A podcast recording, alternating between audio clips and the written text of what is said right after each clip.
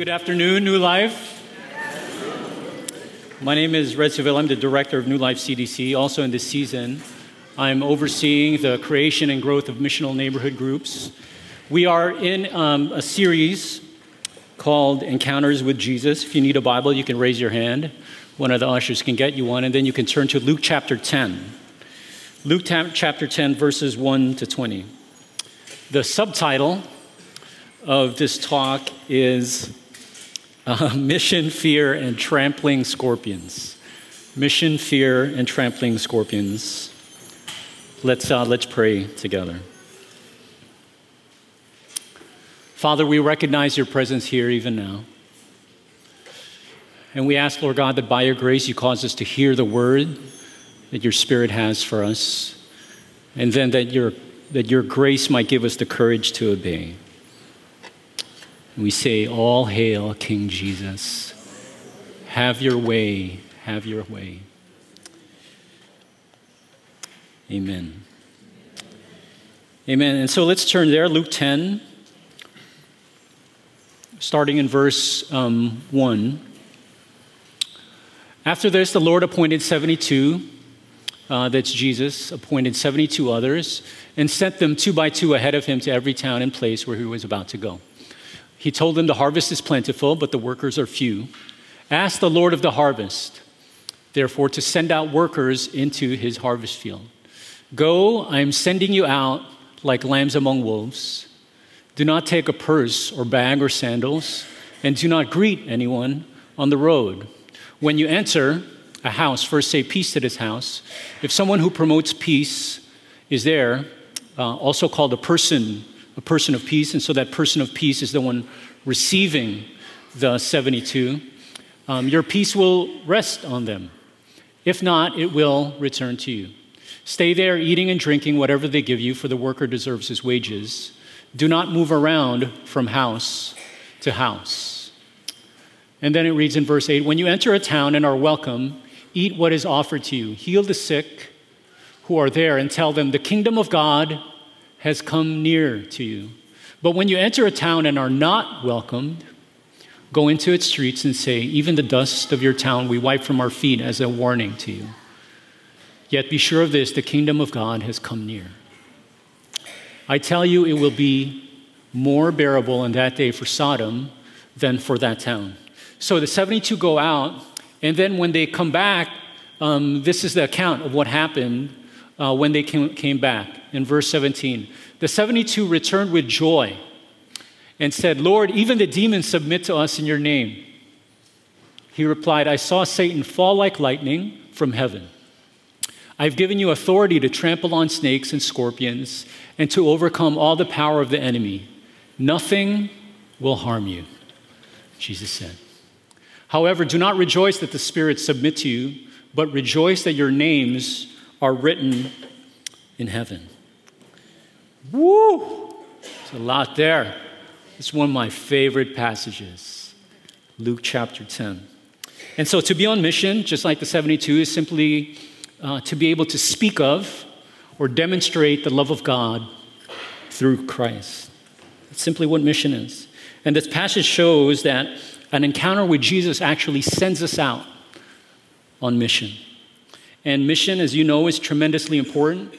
In fact, it was because somebody was missional in your life that you came to know who Christ is, that you got a taste of that forgiveness of God. It's because somebody was missional in your life. And so that's a very significant indication of how important mission is. And because of the actions of uh, a person that's, that was on mission or missional, whether they knew it or not, they were doing it. It's, it's that for that very reason that you're here even today. And so we recognize the importance of mission. In Luke 10, um, when you read it, you see that mission uh, doesn't have to be overseas. In fact, mission, according to Luke 10, is walking distance. And so, mission again, which is to speak of and to demonstrate the love of God, is for all followers wherever you are. And why do we know that? It's because Jesus sent out the 72. And I'll explain why that means that this is for all. You see, there are some here who think that um, doing mission work is really just for the elite the preachers, the evangelists, those with seminary degrees. But that's actually from Luke 9, maybe. Because in Luke 9, Jesus sends out the 12 apostles, you know, these giants of the faith. And so if all we had was Luke 9, you could definitely say, hey, this mission thing is really for leaders, the spiritual elite. But then comes Luke 10, where he sends out the 72. And what Jesus is clearly, unequivocally saying is that mission is for all. Amen. Mission is for all. Now, some of you guys might be saying, darn, I wish there was only Luke 9. but we have Luke 10, which means that we're all meant to be sent out on mission. Now, some of you might be saying, no. For your own very good reasons. Uh, you, you don't want to. And I figure that you say that because I've said that myself. And in fact, Jesus is quite aware that people generally don't go. How do I know that? It's because even in verse 2, he says, The workers are few even if the harvest is plentiful. He says the workers are few. And so he says, Go. Even he knows that there is a resistance to going. And so, just for our time, let me define um, harvest, uh, just to get us on the same page. In farming, harvest means that the crops are ready, right? And so that's harvest time, the crops are ready. In our context, the harvest is simply any place where a person or persons or people, persons of peace, they could be called, are ready to hear about the love of God through Jesus. Not necessarily even believe, but they're ready to hear about the love of God. And so, in this sense, a family setting could be a harvest. Your school could be a harvest. Your neighborhood block could be a harvest. Your office could be a harvest. It can be anywhere. And here's where Jesus says that there's a problem. Because even if the harvest is plentiful, meaning even though there are many opportunities to be able to tell others about the love of God, there aren't enough messengers. That's what he says. And so, why don't his followers go and tell? And maybe um, you can identify with me. I just listed some of the um, things that keep me from going. And the first is here are a few reasons why I wouldn't go, and maybe you can identify. The first is harvest phobia. There's just this fear of the harvest, and with good reason. Look at all these potential causes of fear that Jesus mentions. Jesus said, of all things, he said, I send you out like lambs among wolves. Do you know what wolves have for breakfast? Lamb cereal. Well, I mean, are you thinking like I'm thinking Jesus needs help giving a pep talk, right? Like, why would he say that? And then there's like talk of demons and Satan falling like lightning. And, and then Jesus mentions snakes and scorpions. On the picture on the right side, that's the stinger of a scorpion. It looks scary, doesn't it? Why is Jesus talking like this? Of course, there will be fear because of the words that Jesus is use, using. And fear is not meant to be denied. We can acknowledge that there is fear. In fact, that is a significant part of our spirituality, recognizing that at times we're simply afraid. And that's totally fine. For me, especially, this, uh, many of these things have sting, especially for me, rejection. That's one of the reasons why many times I don't go and engage the harvest because I just have this fear of rejection. Can you identify with me? Like you just don't want to go. I remember this one time I was praying for a friend of mine. His, um, the, the, his foot was hurting, and all I simply said, Hey, let me pray for you. Right? I even took that risk because I know that he's not a believer. And he goes, Ah, I don't believe that. And then he walked away. And if I were to be honest, that, that stung. It stung. And so I, I recognize that there's fear. And then there could also be this harvest paralysis. We could be paralyzed because we don't know what to do. We come across someone who might be receptive. Well, what do I say? How do I say it? When do I say it? And sometimes you're not even allowed to talk about Christ in your context. And so there's that harvest paralysis. And then sometimes there's this harvest amnesia. We just, we just, we're just not aware. I know, I know for me, um, you know, I, I, I recognize the environment or even the culture that we're in, it, it causes me to simply forget that there is even a mission field, that there is a harvest. We lo- I can lose awareness because I'm busy, I work long hours, or I'm just tending to other things that are important as well. And so there's this harvest amnesia. In fact, just as a way of um, engaging uh, this harvest amnesia part, my, my wife actually um, did something fun, joining other people around the nation who actually set their alarms at 10:02 a.m. and p.m. Do you know why 10:02? Because Luke 10:2 is when Jesus said, "Ask the Lord of the harvest to send out laborers." And so for us, it's a reminder to be able to pray 10 a.m., 10.02, there's this, these phones that ring in our homes just as a reminder to ask the Lord of the harvest to send out workers. You could join us as well. Just put it on silent in the first service because at 10.02, all these phones will be ringing, which may not be a bad thing considering we're on mission.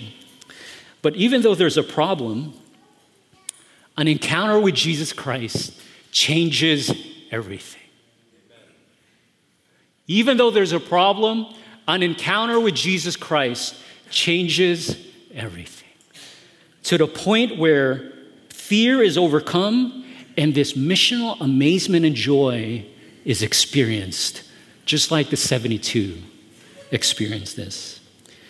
Because at the heart of Jesus is that all of us in this room overcome all our fears. Not that our fears are canceled, because there is a, rec- res- there is a recognition that fear is present. Not that they're canceled, but that fear is conquered. Fear is conquered. And how does this happen? It's simply because of the authority of Jesus Christ working through us.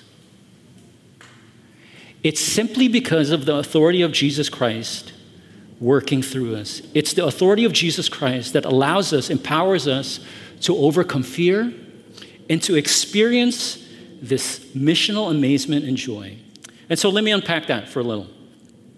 So, as, as we saw in the beginning of the, um, the passage, there are so many reasons to fear.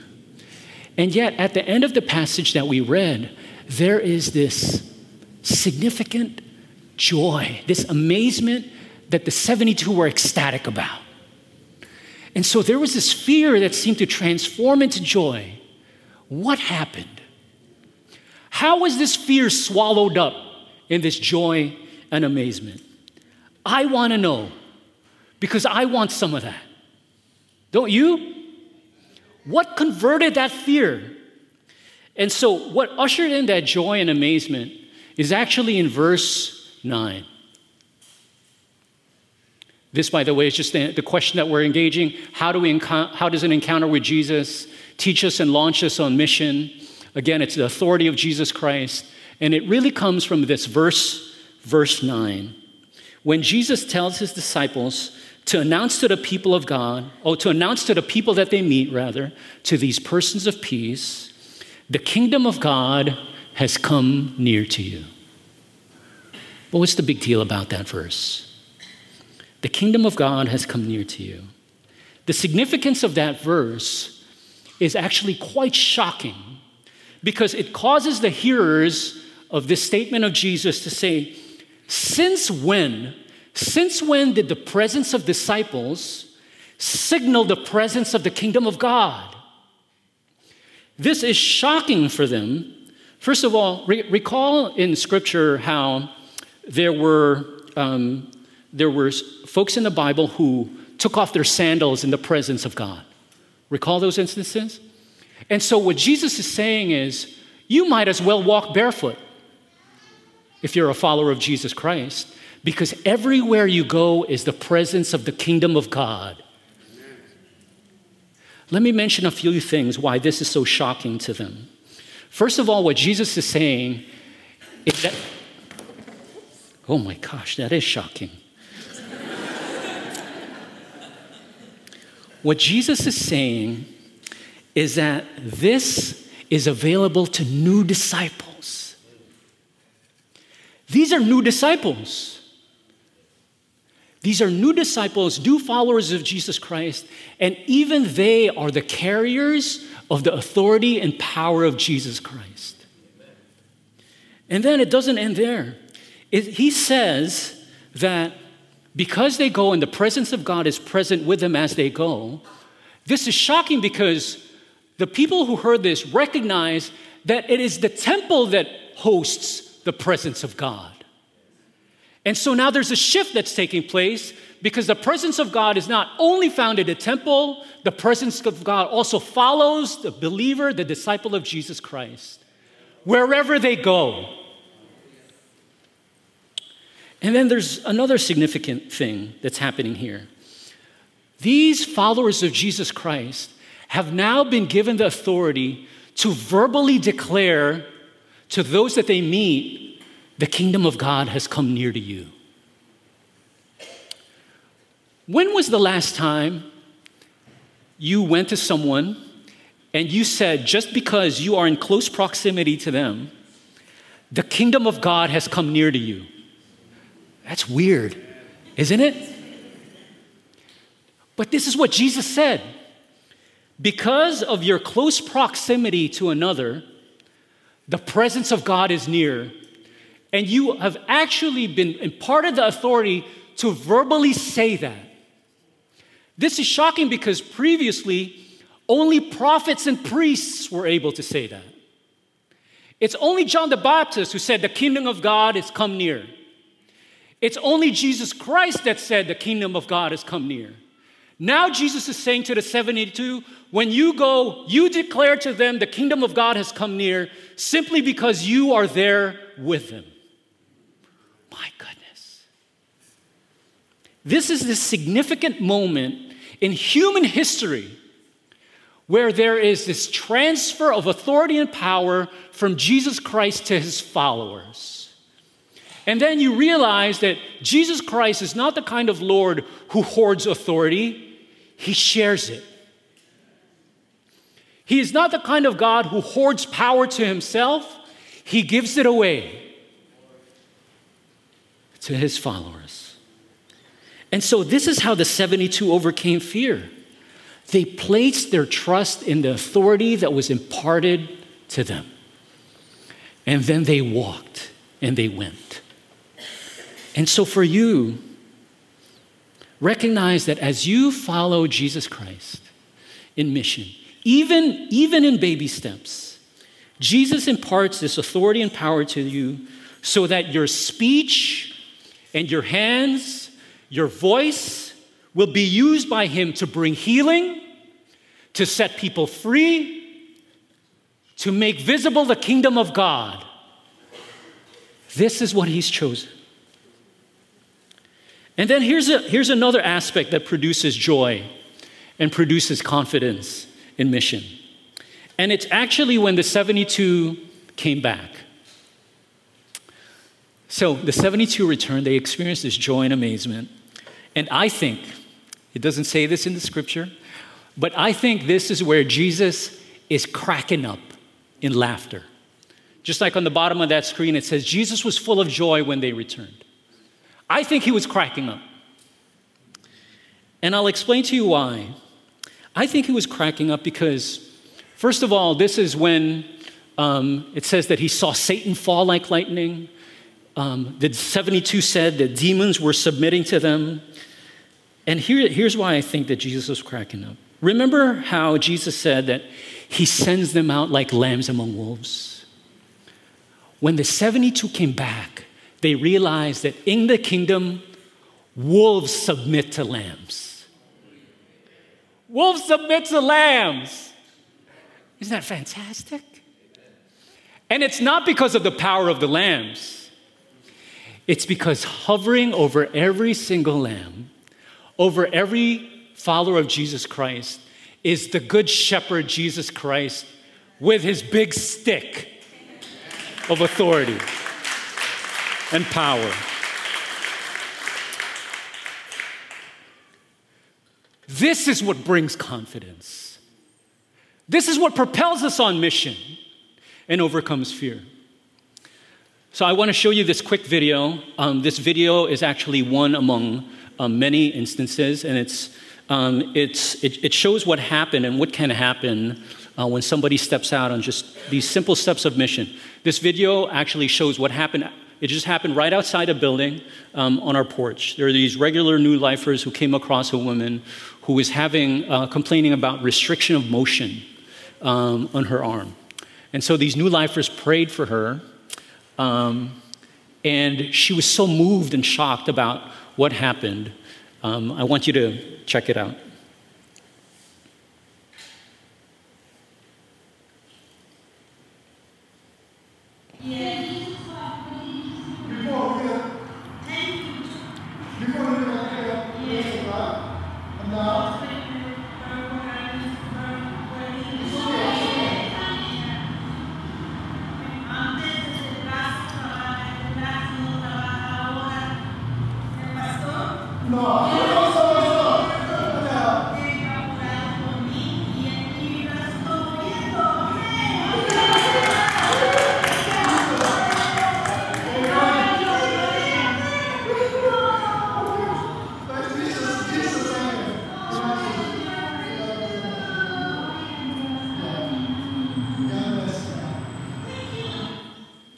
Yay.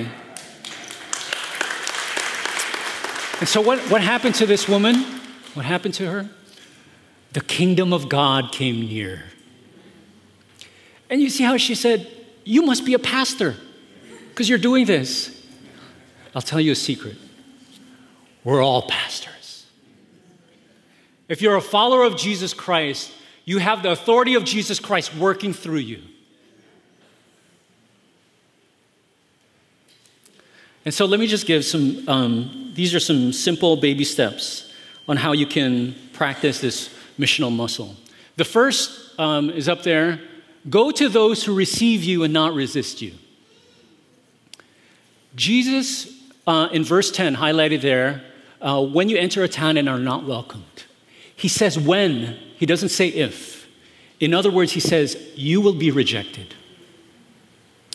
How does that make that easier? You know what he says after he says that? He says, Leave. Move on.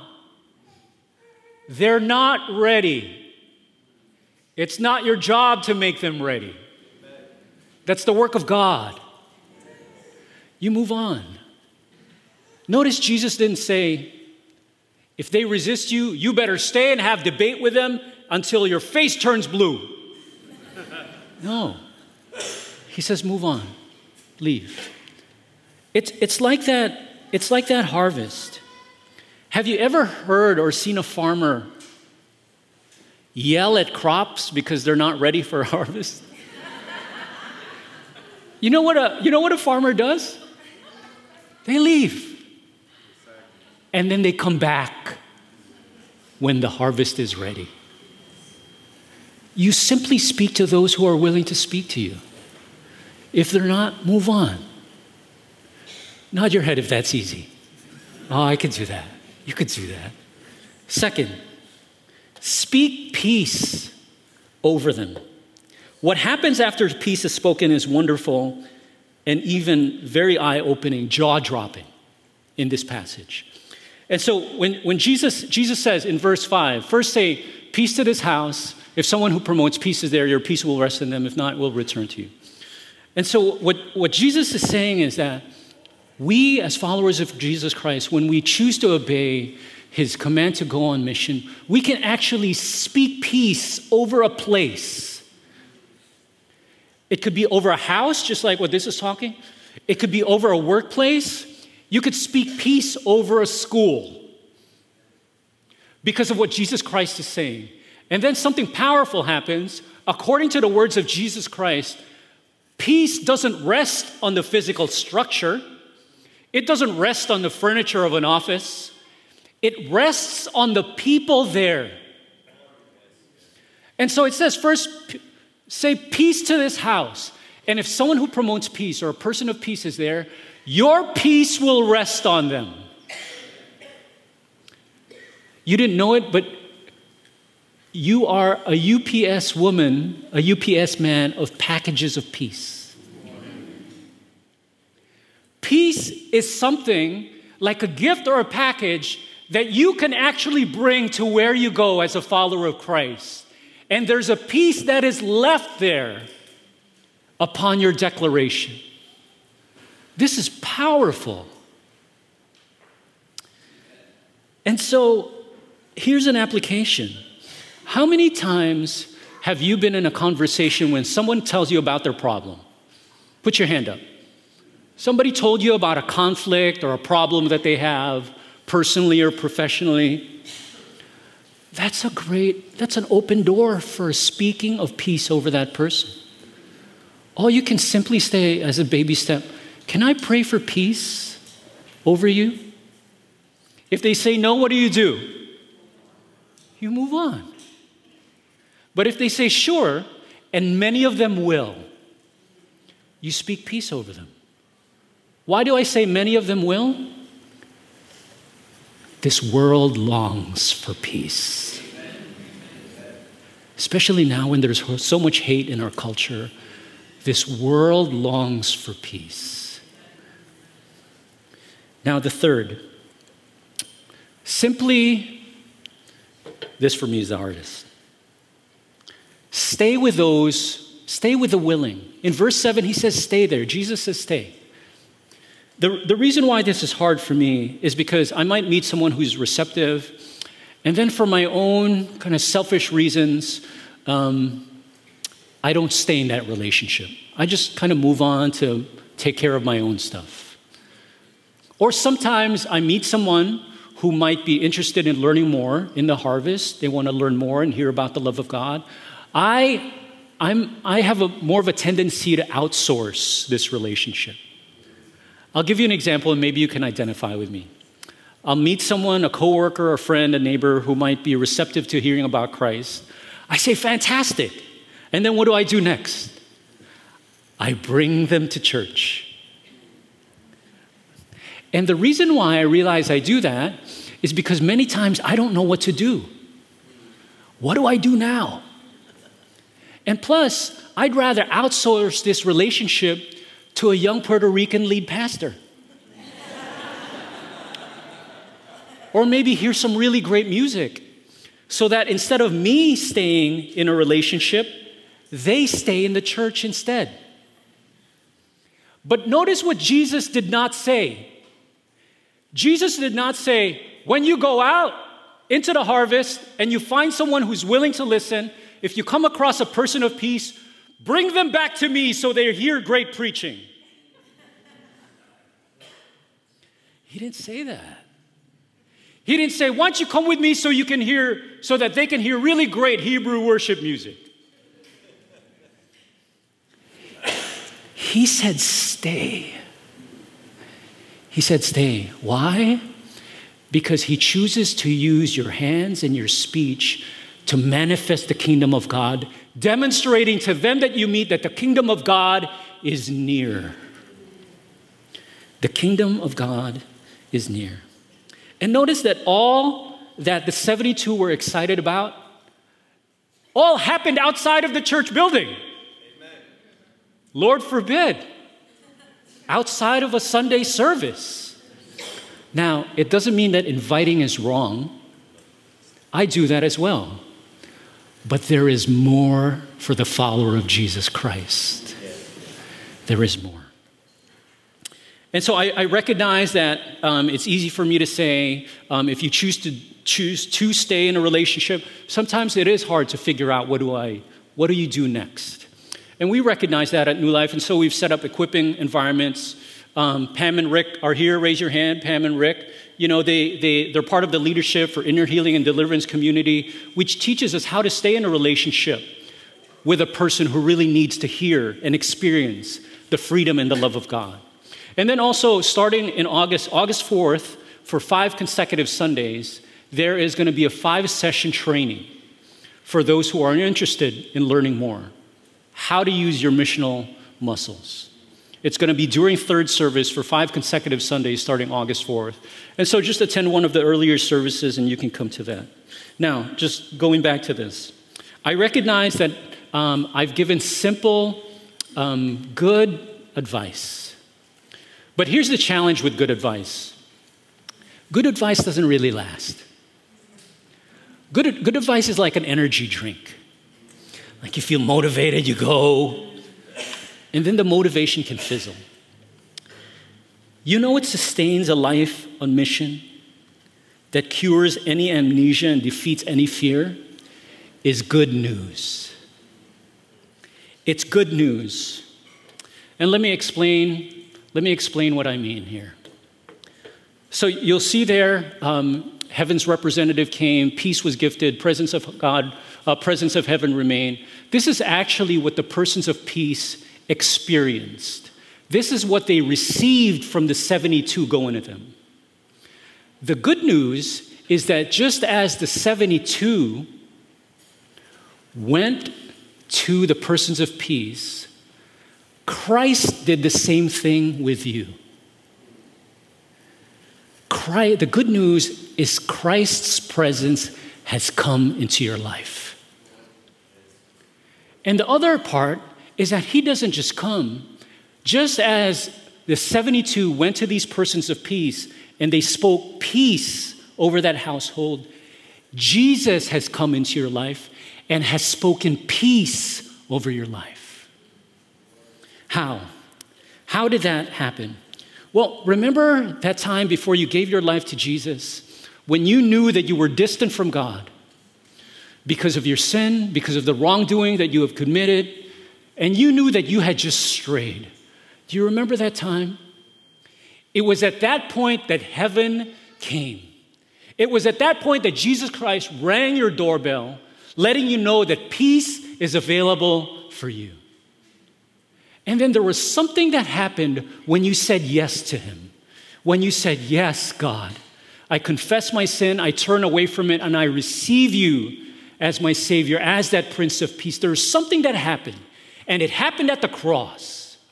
What happened at the cross is that there was an exchange that took place.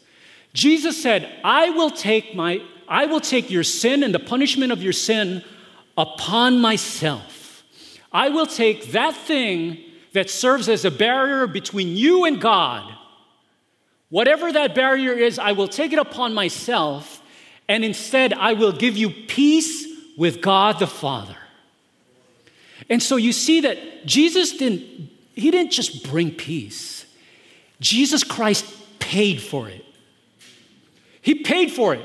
He paid for it spending and sacrificing his life. And so this peace is actually the peace of the greatest price tag. What does that have to do with amnesia? Is it not true that the gifts that are hardest to forget are the gifts of the greatest price tag. If I told you for a sec, if I told you, I want to give you a three bedroom condo that overlooks Central Park, and I said, I paid for it, but it's yours, chances are you will never forget that gift. Chances are your whole network will hear about that gift the eternal peace of Jesus Christ through his death and resurrection is worth more than many a condo. It's worth more than any of that. How can we not speak about this peace of great price? How can we not offer it to other people as well? And so, some at this point might be saying, when you go out into the harvest, you will, just like I have, you will come across people who say, I've found peace in something else. This used to be really difficult for me because I used to say, No, you haven't. But Jesus Christ never said that.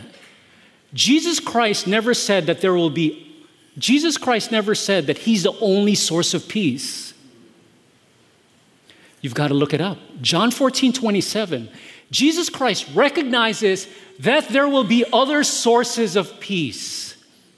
But you know what Jesus does?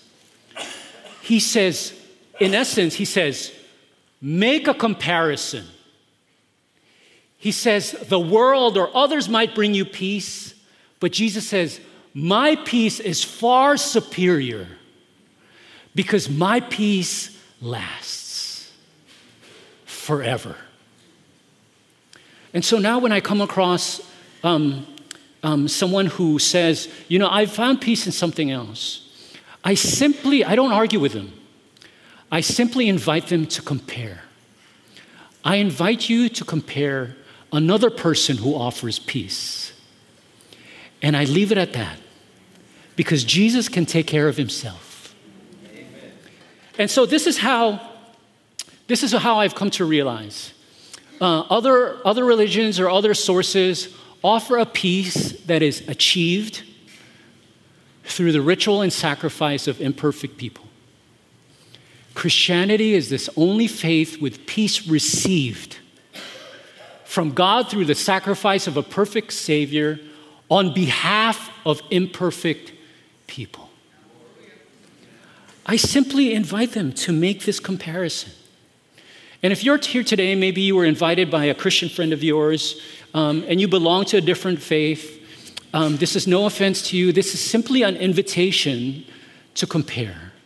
If peace is truly what you long for, then you need to look and hear and read the words of Jesus Christ, who also offers peace everlasting. And so here's this last piece of good news. And it is this last piece of good news that hopefully is the last nail in the coffin of fear.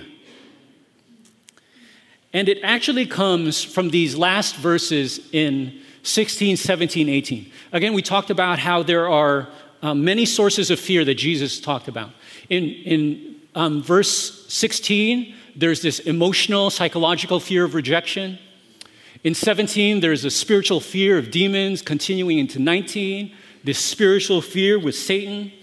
And then there is this fear in verse um, uh, 19, this physical fear of snakes and scorpions. And then there's this really strange statement that Jesus makes. He says, Nothing will harm you. What is Jesus talking about?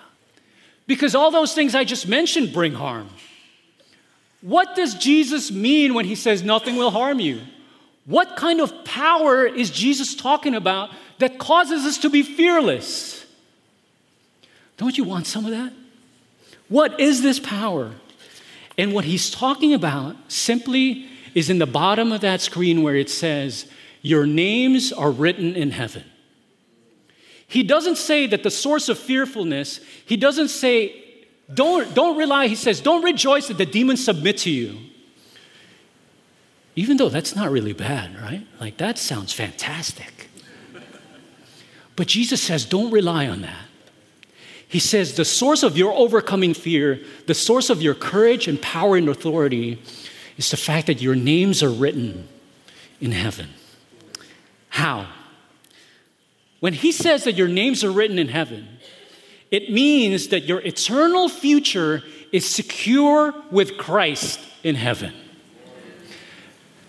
That is crazy.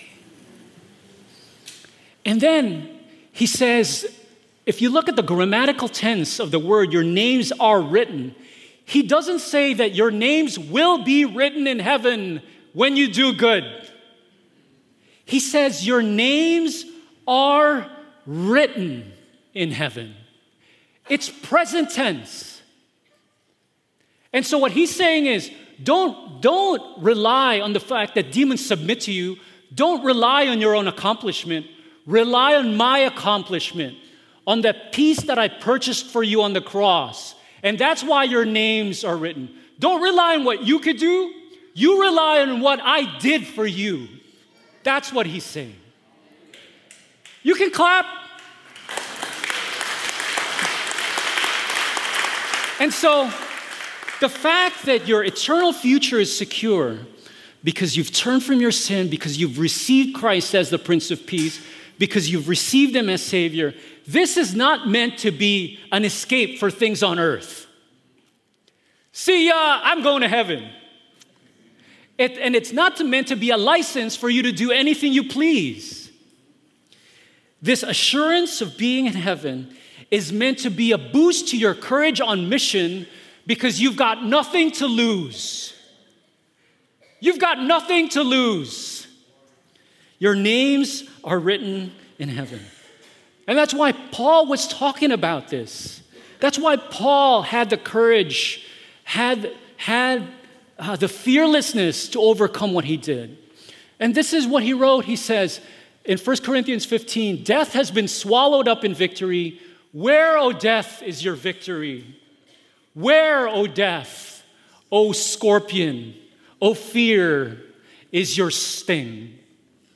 What Paul is saying is, I can face anything on the mission because I have nothing to lose. My name is written in heaven. And so let this be the source of your courage, your fearlessness as well. We recognize that there's fear in the mission field but your names are written in heaven because of the work of Jesus Christ. And so you have nothing to lose. Amen. And so let's call the worship team up. I just want to um, um, mention, mention some um, practical next steps as well here for us. There are small groups that go out um, with this evangelistic outreach. Uh, um, Shelley Kornblau, he, he's one of them. And maybe this is a time for you to practice going to the willing. Not to practice debate skills, practice going to the willing. And then, as well, there are, um, there's, this, there's the course Alpha where we talk about um, and discuss life's basic questions.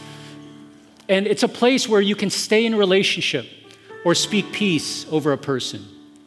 And then also, um, there this community, the inner healing and deliverance, like I mentioned earlier, so you can practice what it means to walk in the authority of Jesus Christ in setting people free. And then also, there's the missional learning community, which is like a fusion of many of these concepts put together. And the, this missional learning community is for folks that want to take it slow. You recognize that this is for you but you don't know how to proceed. And so, this learning community could be for you. Again, there's a five session training starting in August 4th on Sundays, five consecutive Sundays. And they really serve as a prep for um, MNG, is for missional neighborhood groups. And so, would you stand with me as you sing? Father in heaven, just as we sing in this moment, God, we pray that you cause this empowerment to rise up in us based on your authority, based on the power that you impart to us, Lord. Fill us even as we sing. Amen. Let's sing together.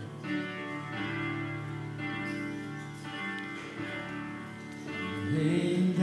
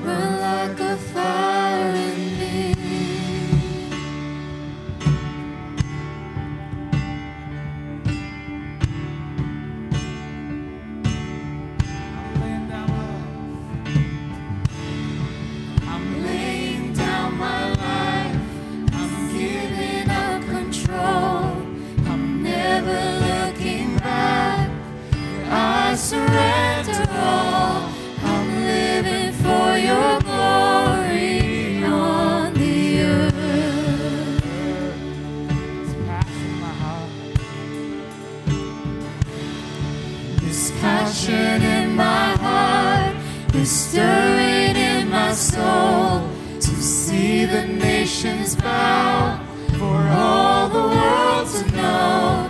I'm living for your glory on the earth.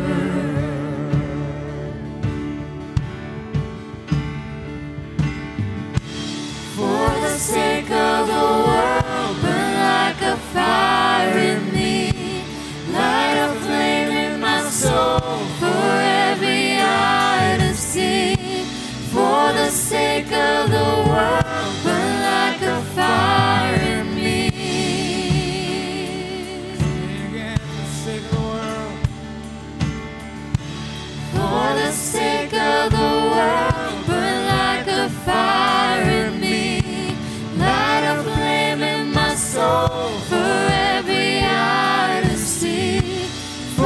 Sake of the world,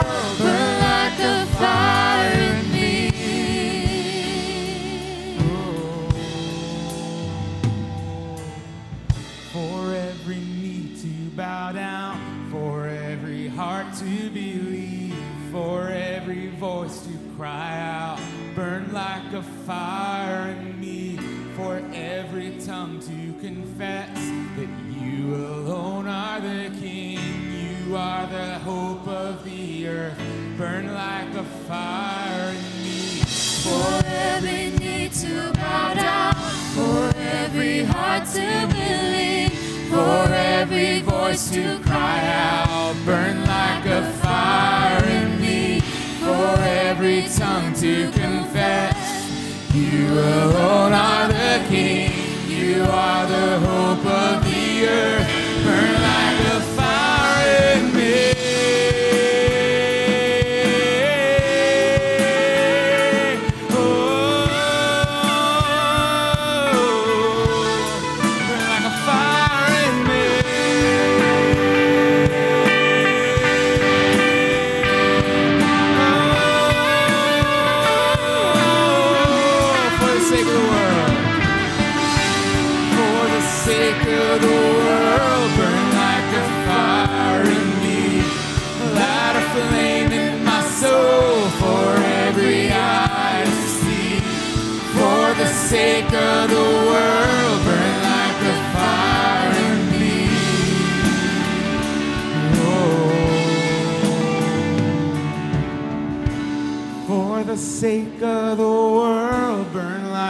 Fire in me. Light a flame in my soul for every eye to see. For the sake of the world, burn like a fire in me.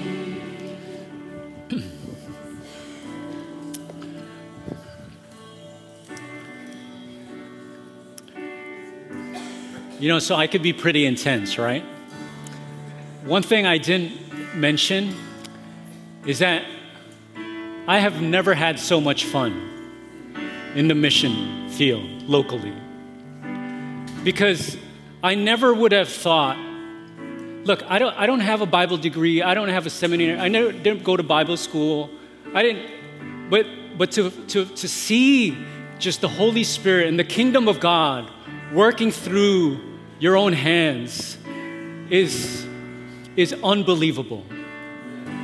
And we recognize that there is fear, but there's also the, the authority that comes by placing trust in Jesus Christ. And so, uh, just a few invitations. So, I want to invite those who are uh, giving out communion um, to come to my right, and also the prayer folks on my left.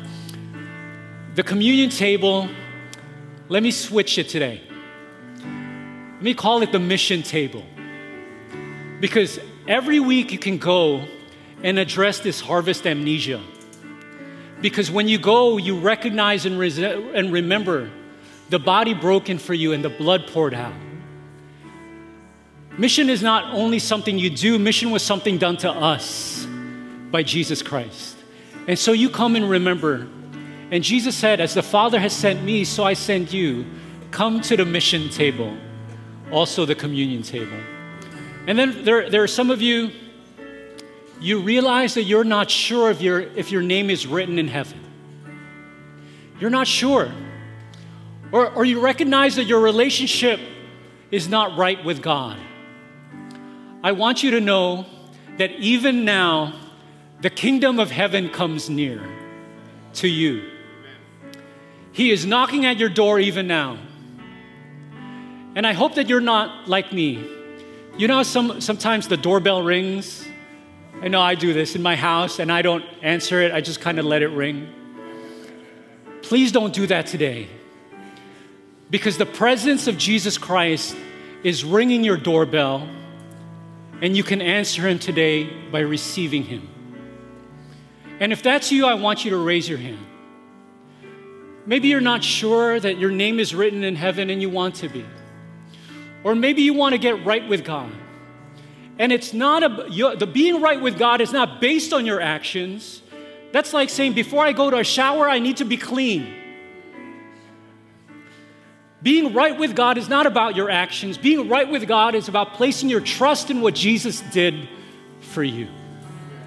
And so, if that's you, I want you to raise your hand because you can go and do that today to the prayer team.